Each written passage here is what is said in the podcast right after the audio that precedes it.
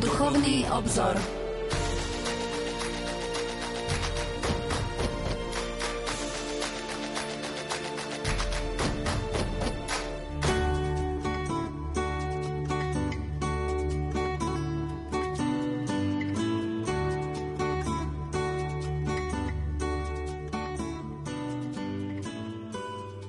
Požehnaný a pokojný útorkový večer, milí poslucháči. Vitajte pri počúvaní relácie Duchovný obzor. Naším hostom bude kolega z náboženskej redakcie Jan Krupa. V dnešnom vydaní relácie budeme pokračovať v čítaní grécko-katolického katechizmu Kristus naša pascha, ktorý pripravila Ukrajinská grécko-katolícka církev. Pokojný dobrý večer a ničím nerušené počúvanie vám zo štúdia Rádia Lumen Prajú majster zvuku Marek Rimóci, hudobná redaktorka Diana Rauchová a moderátor Pavol Jurčaga.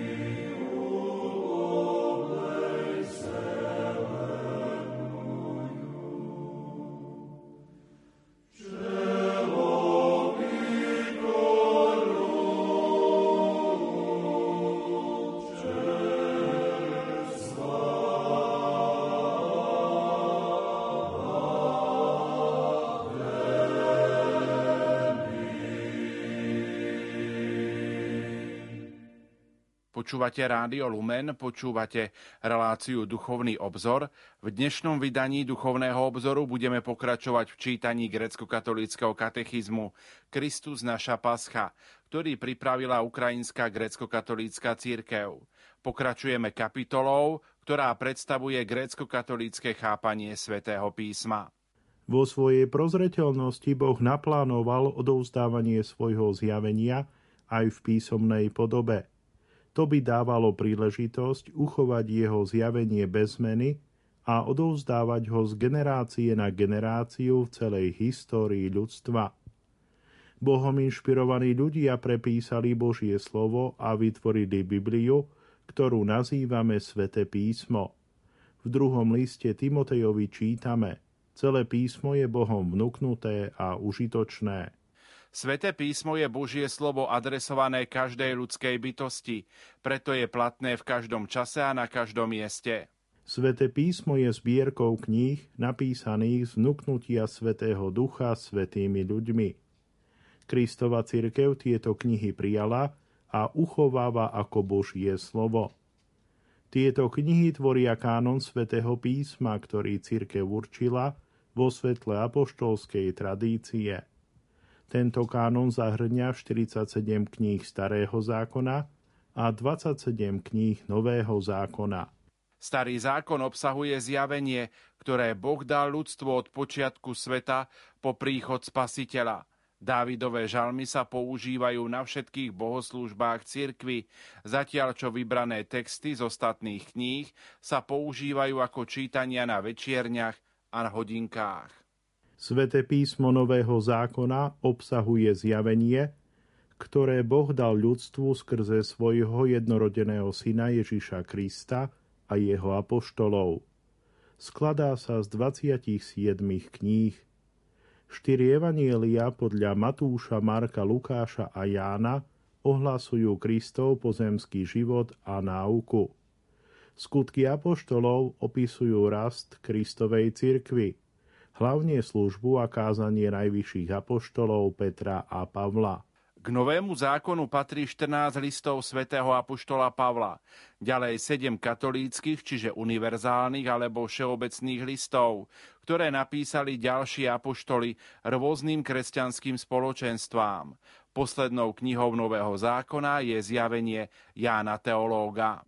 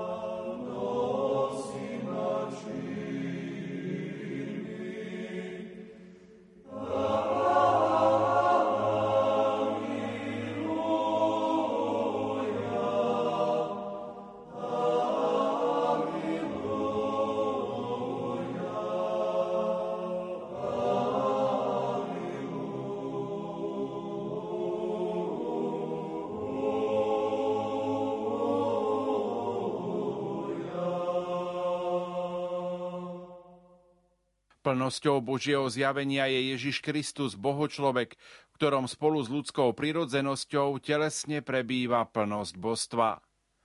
Ako sú boská a ľudská prirodzenosť neoddeliteľne spojené v Kristovi, tak sa nám vo Svetom písme odozdáva božské slovo Božie ľudským jazykom.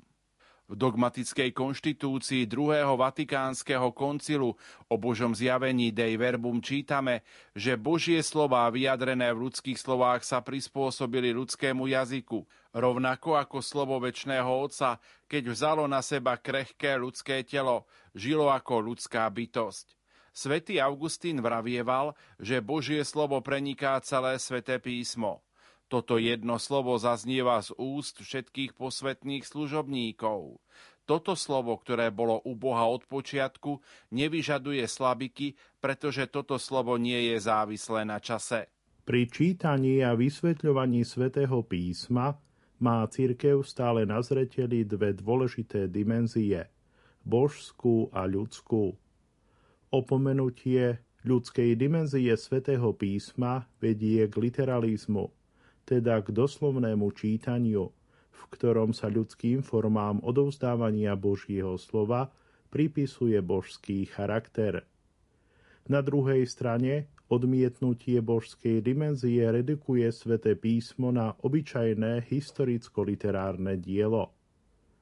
Od najranejších čias cirkev starostlivo uchovávala Božou múdrosťou naplnené bohatstvo starého zákona, považujúc ho za svoje dedictvo.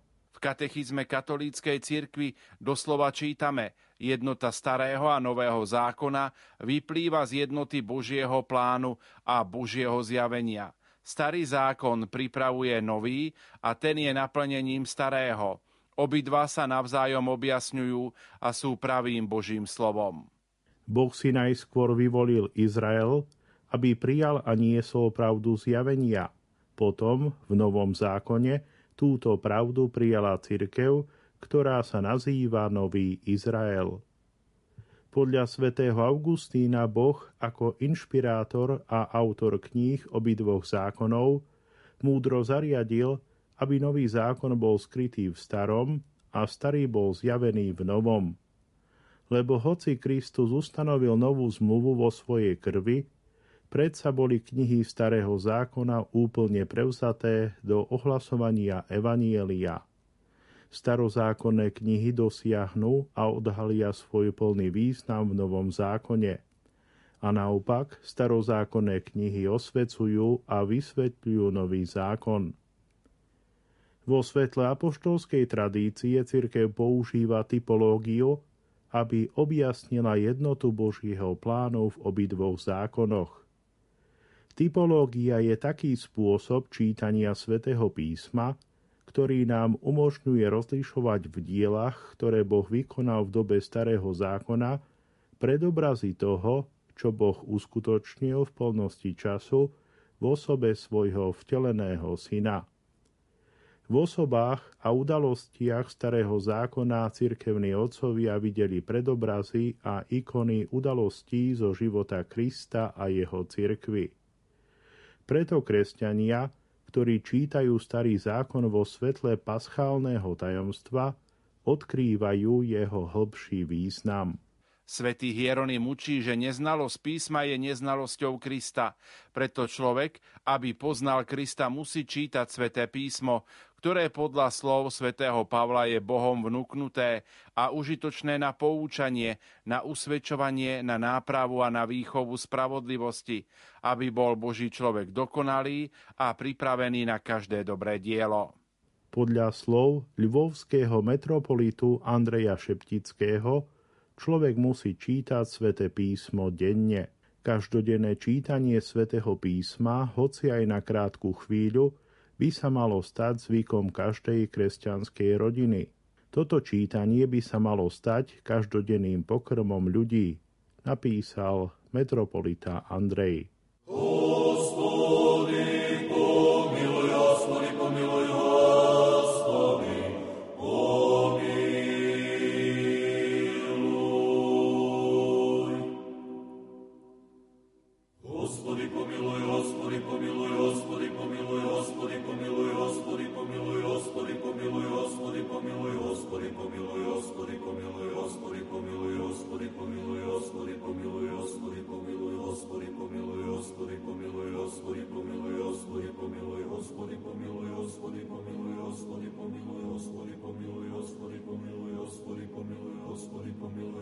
pomiluj, Господи, помилуй, Господи, помилуй, Господи, помилуй, Господи, помилуй, Господи, помилуй.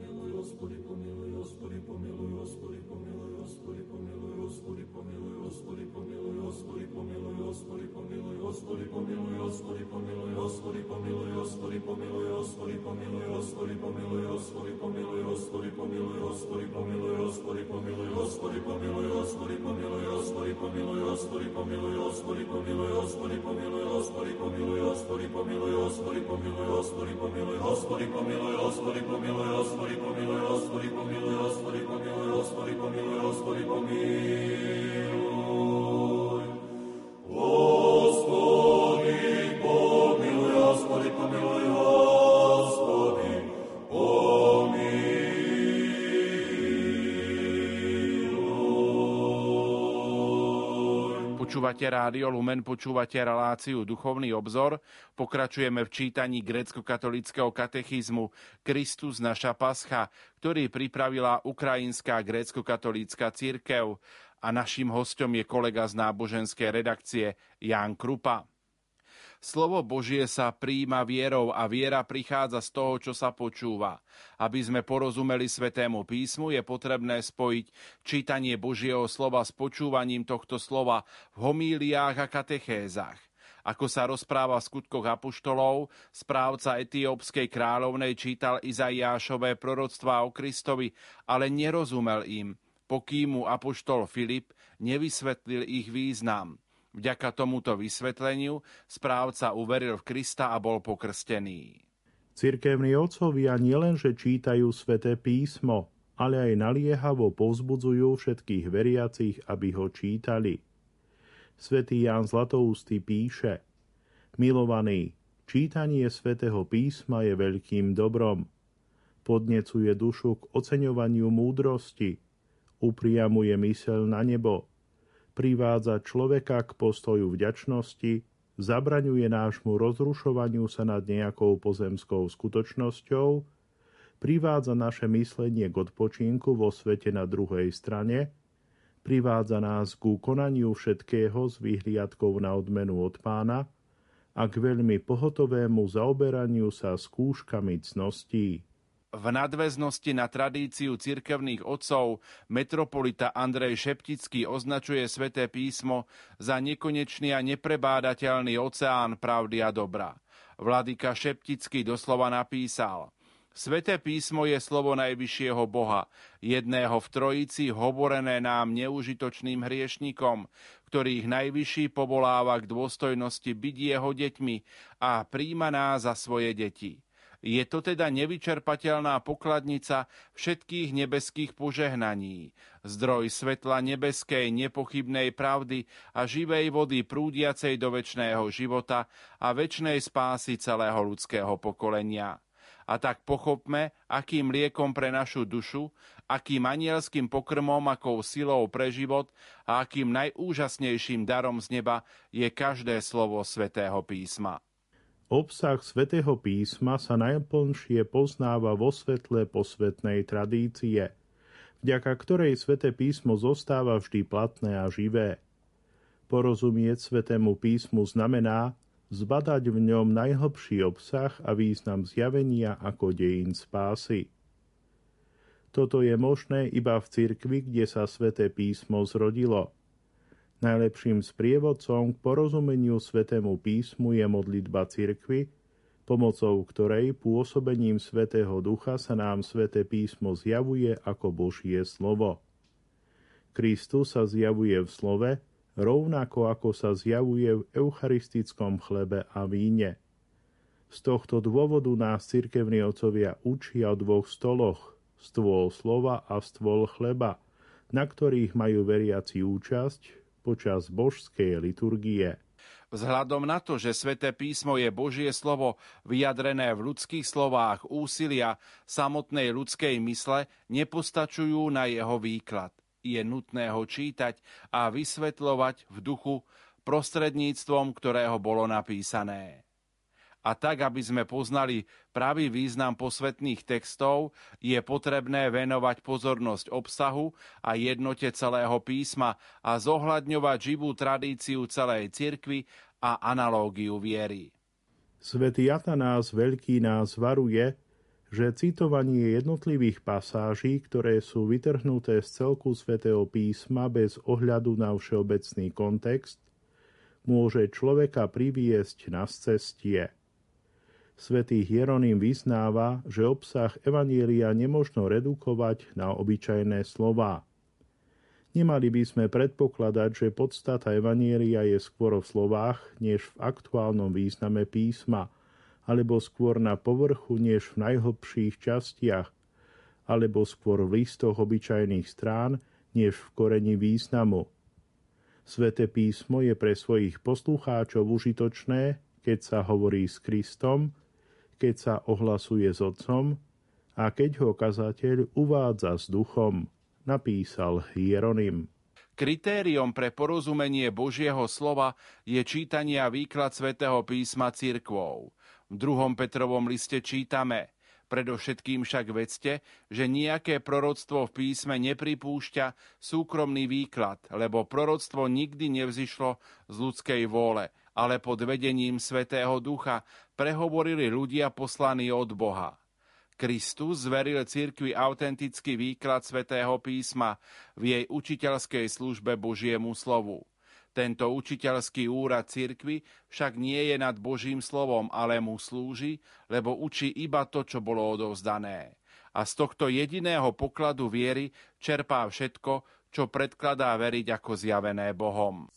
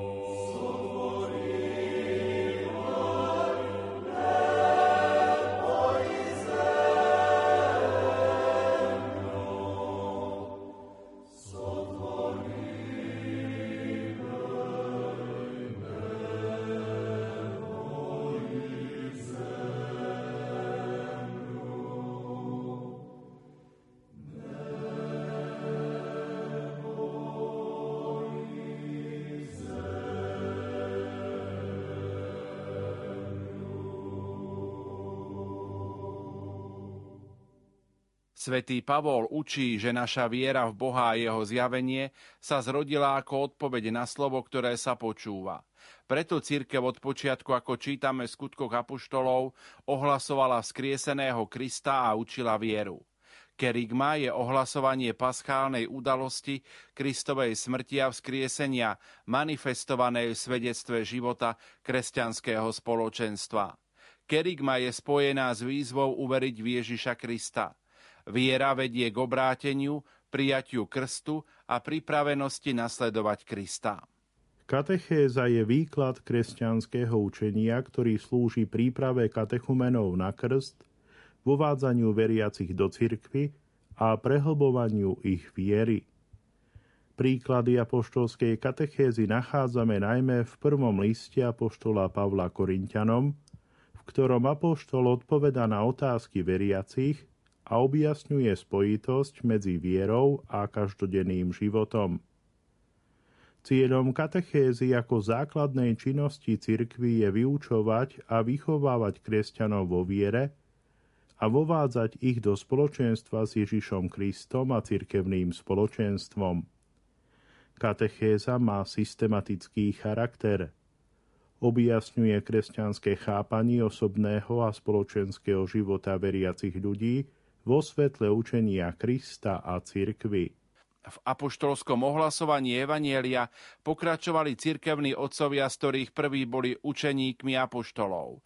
Napríklad svätý hieromučení Kliment, rímsky pápež, ďalej svätý Ignác Bohonosec a svätý Polikarp Smirniansky. Ich učenie a svedectvo viery bolo prijaté od kristových apoštolov a z tohto dôvodu je v osobitnej úcte v kresťanskom spoločenstve. Církev uznáva tých, ktorí kázali evanielium podľa pravdy učenia svetosťou života a označuje ich za cirkevných otcov. Z tohto dôvodu ohlasovali blahozvesť mocou Svetého Ducha, Ducha pravdy tak sa pre církev stali otcami vo viere a stali sa podobnými apoštolovi Pavlovi, ktorý doslova napísal Veď keby ste mali hoc aj 10 tisíc vychovávateľov v Kristovi, otcov nemáte mnoho, lebo v Kristovi Ježišovi ja som vás plodil skrze Evanielium. Církevní otcovia boli svetkami apoštolskej tradície. Bránili jej čistotu a zosúladili s ňou svoje vlastné teologické učenie. Plnosť Božieho zjavenia sa nachádza v Ježišovi Kristovi. Avšak v priebehu dejín cirkev postupne odhaľovala hĺbku tohto zjavenia. Vo svojich kásniach a výkladoch cirkevní otcovia ďalej prehlbovali porozumenie apoštolskej tradície a vyznávali ho koncilovým spôsobom – ich dedictvo je neoddeliteľnou súčasťou posvetnej tradície. V priebehu každého liturgického roku cirkev slávi pamiatku cirkevných otcov, ktorí jasne definovali na ekumenických konciloch to, čo sa v cirkvi verilo vždy, všade a všetkými. Zjednotené koncilové myslenie cirkevných otcov definovalo obsah viery – Vďaka tomu viera vydržala po stáročia bez omilu a bola vyznávaná v plnosti pravdy. Definície viery poskytnuté ekumenickými koncilmi získavali postavenie dogiem a stali sa nemeným učením cirkvy. Prostredníctvom týchto dogiem cirkevní otcovia vymedzili pravé vyznanie tajomstva Boha, pričom bránili tradíciu pred nesprávnymi výkladmi. Odozdávanie viery pokračuje dodnes prostredníctvom služby biskupov, nástupcov apoštolov.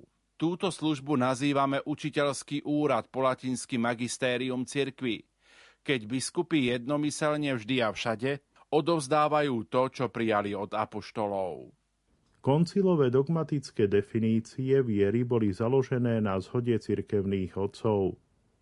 Svedci ako Atanás, Bazil Veľký, Gregor Teológ, Gregor z Nisy, Augustín, Lev Veľký, Cyril Aleksandrijský, Gregor Veľký, Maxim Vyznávač, Jan Damaský a ďalší prispeli k tomuto zjednotenému koncilovému mysleniu cirkvy. Blahoslovený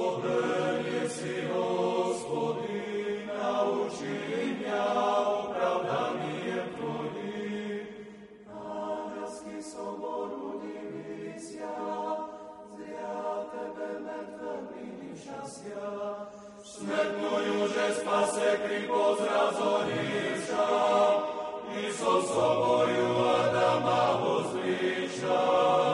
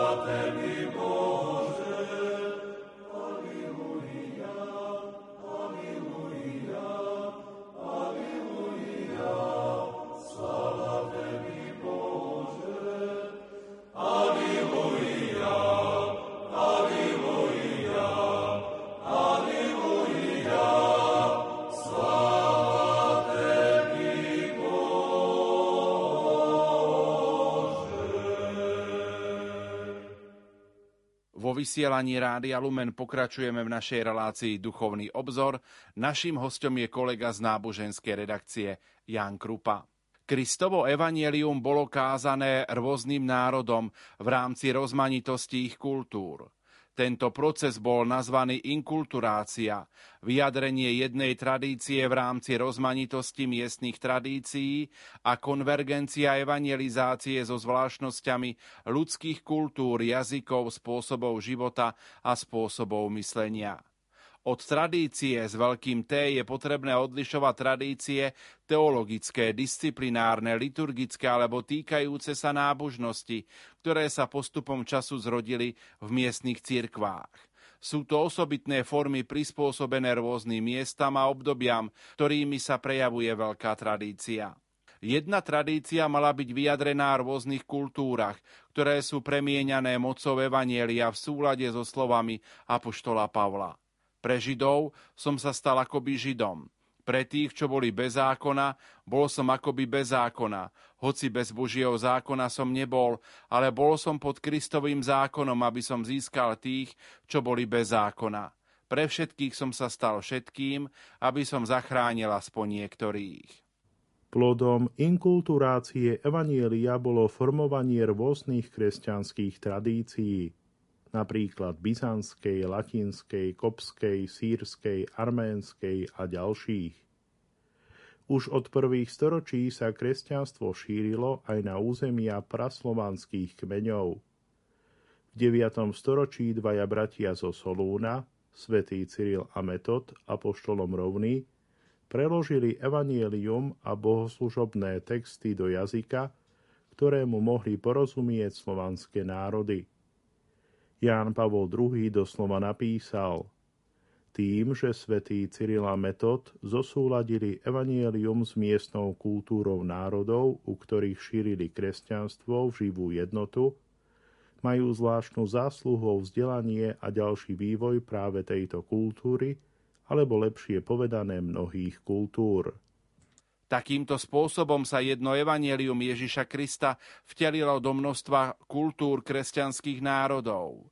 Jedna tradícia Božieho slova bola vyjadrená v rozmanitosti tradícií.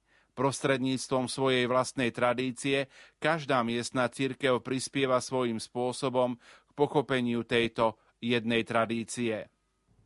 V prvých storočiach katechéza nepokrstených dospelých v cirkvi prebiehala v troch etapách. Katechumenát, osvietenie a iniciácia. Katechumenát sa začínal predstavením nového kandidáta kresťanskému spoločenstvu. So súhlasom spoločenstva sa kandidát stal katechumenom. Meno tejto osoby sa oznámilo komunite – a teraz sa môže ohlasovať sväté písmo katechumenovi. Takíto katechumeni občas zostávali v predsieni chrámu, ktorá slúžila ako vonkajší symbol vnútorného duchovného stavu katechumenov.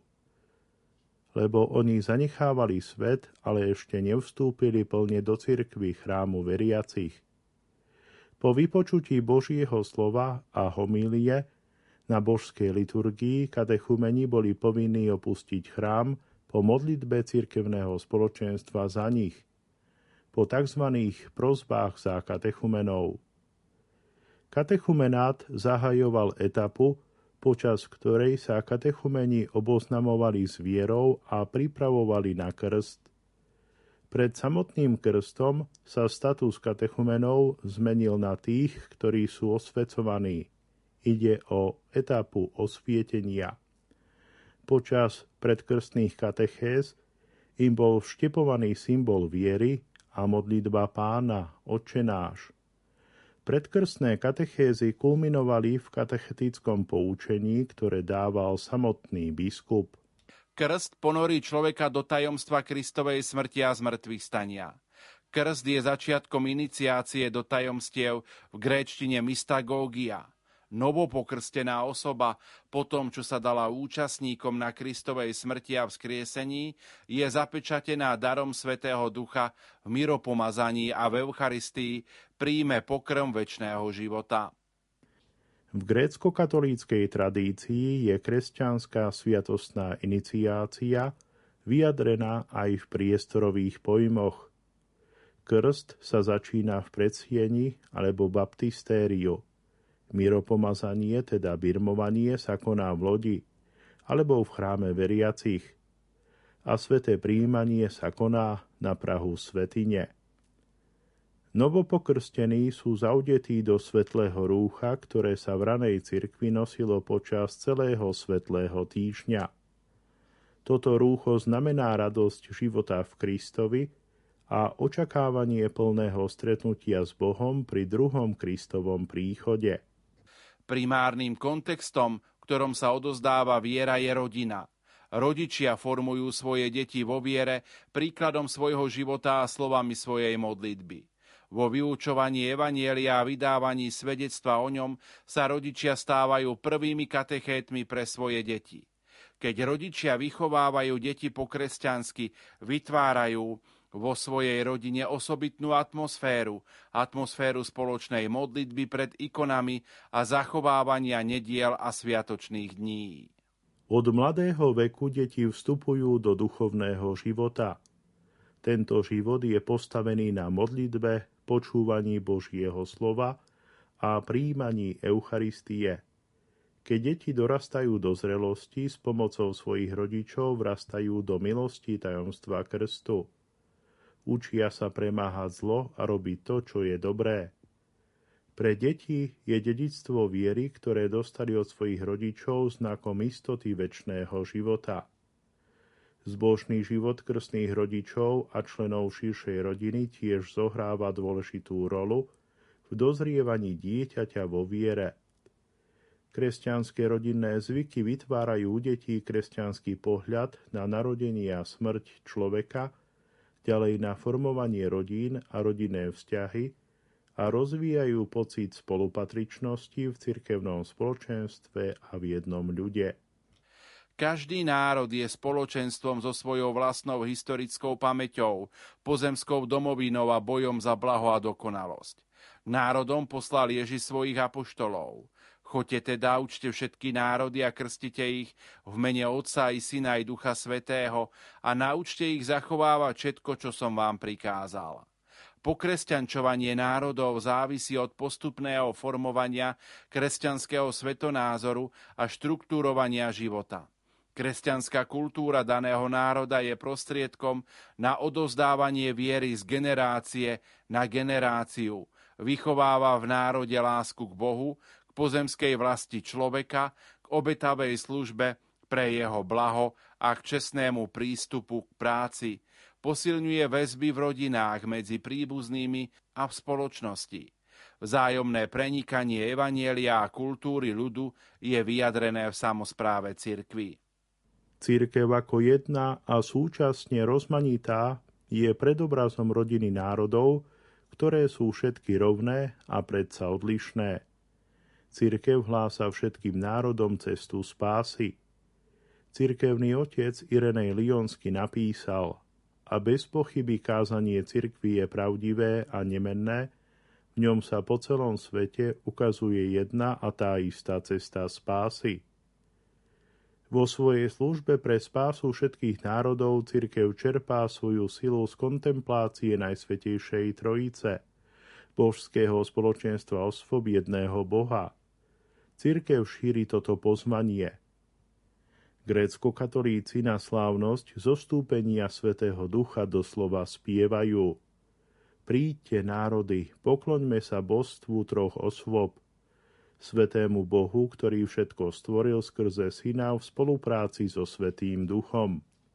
Svetému a silnému, skrze ktorého sme spoznali Otca a skrze ktorého Svetý Duch prišiel na svet – Svetému a nesmrteľnému, utešujúcemu duchu, ktorý vychádza z Otca a spočíva v Synovi. Najsvetejšia Trojica, sláva Tebe. Milí poslucháči, končí sa dnešná relácia Duchovný obzor, kde sme pokračovali v čítaní grécko-katolíckého katechizmu Kristus naša pascha, ktorý pripravila Ukrajinská grécko-katolícka církev. Naším hostom bol kolega z náboženskej redakcie Jan Krupa. V tejto chvíli vám za pozornosť ďakujú majster zvuku Marek Rimóci, hudobná redaktorka Diana Rauchová a moderátor Pavol Jurčaga. Do počutia.